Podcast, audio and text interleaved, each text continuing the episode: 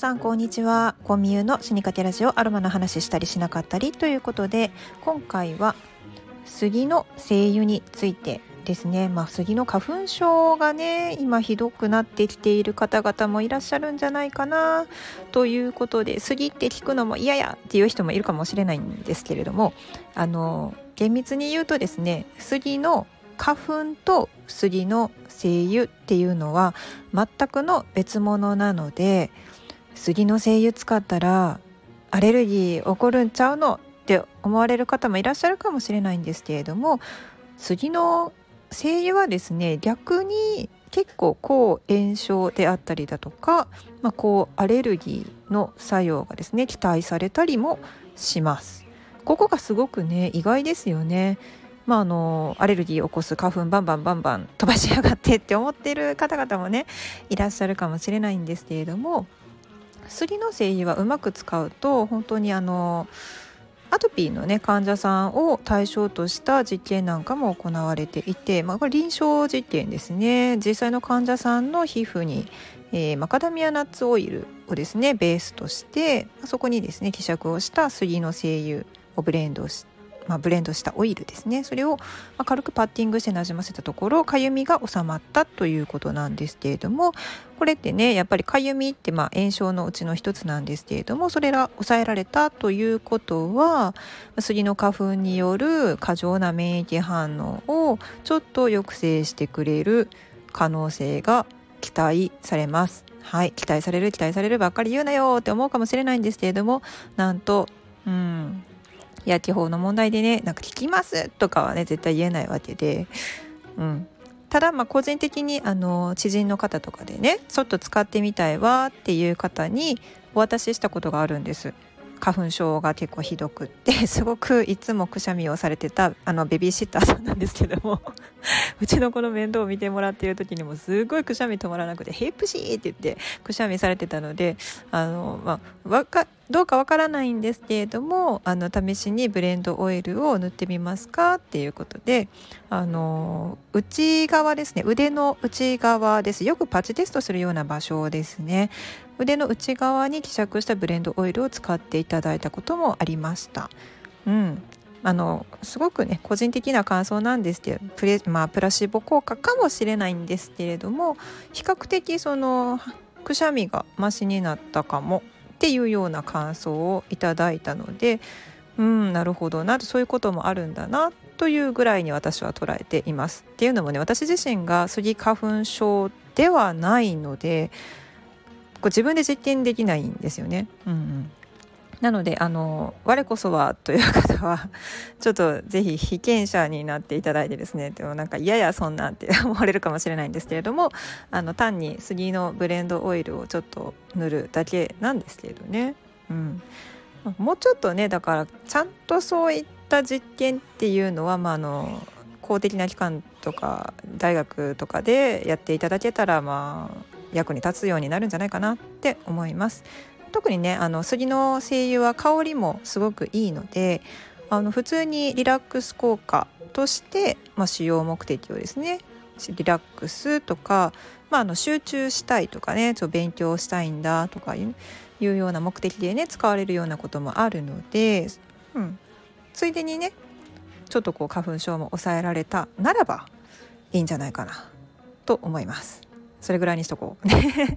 であともう一つですね。あと紅風紀に関しては、まあ、花粉症の方だとね結構こうアンテナを張ってるじゃないですか。花粉症に対する、うん、あらゆるねその何かこういいものを探していらっしゃると思うんですけれども紅風紀のお茶っていうのは結構ねあのスーパーでも売られてますし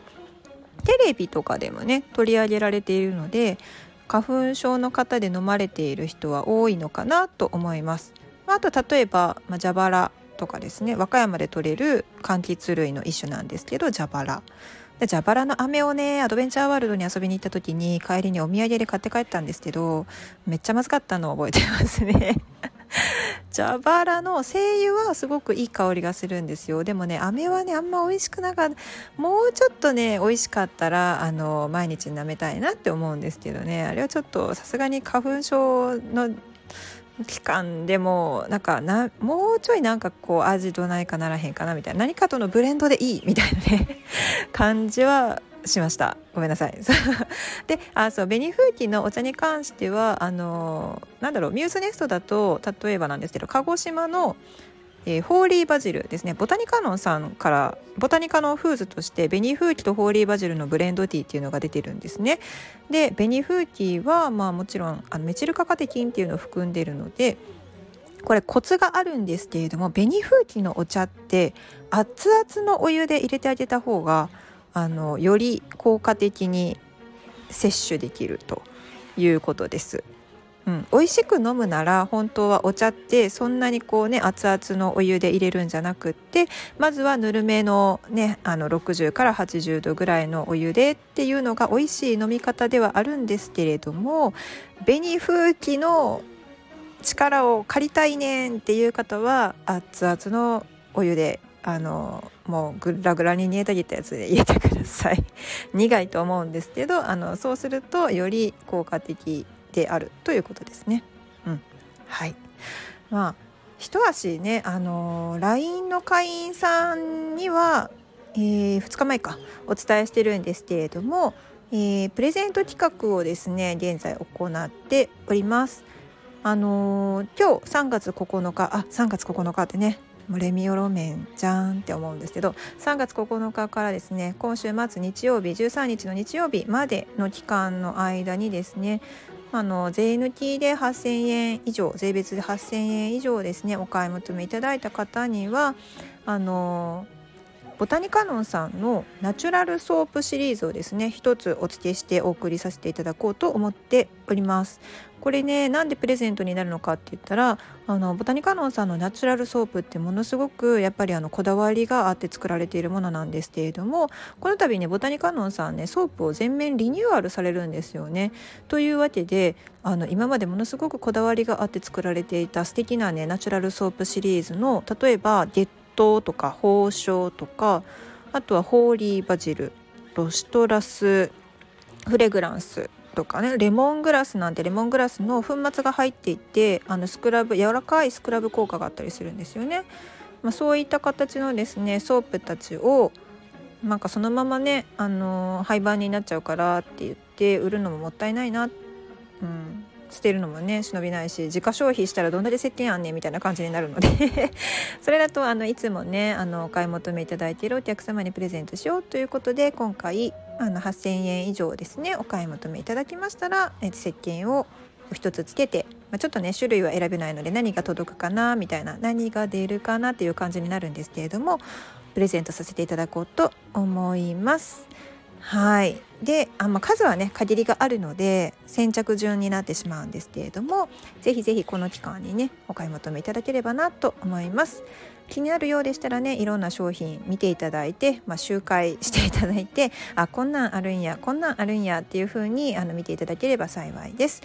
以上コミュの死にかけラジオ忘れるとえー、和コスメまあ私和コスメっていうかねなんかコスメの呼び方総称についてちょっとなんかキャッチコピー考えてるんですけれども、まあ、うまく言えないうまく言えないご当地コスメっていうとなんかご当地コスメって聞くとなんとなんかちょっとイメージが違うっていうふうに言われたこともあるんですね。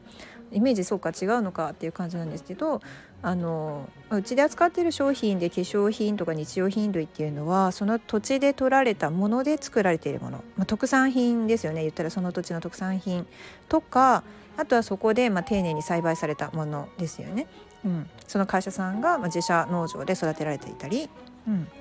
するものから取れたもの、まあ、全部国産品なので、まあ、言ったら輸入して作ってるものってないですよね。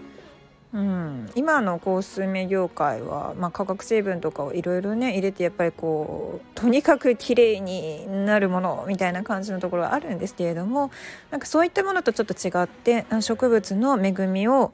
まあ、うまく生活の中に取り入れていけるような商品たちっていう感じなんですけれどもね、うん、長くなってしまった。お店の お店のキャッチコピーを悩むか今更悩むかっていう感じなんですけど、うん。まあ、和製油は和製油。和製油と和コスメかな。の専門店ミューズネストの、えー、コミュがお届けしました。またよろしくお願いします。ではでは。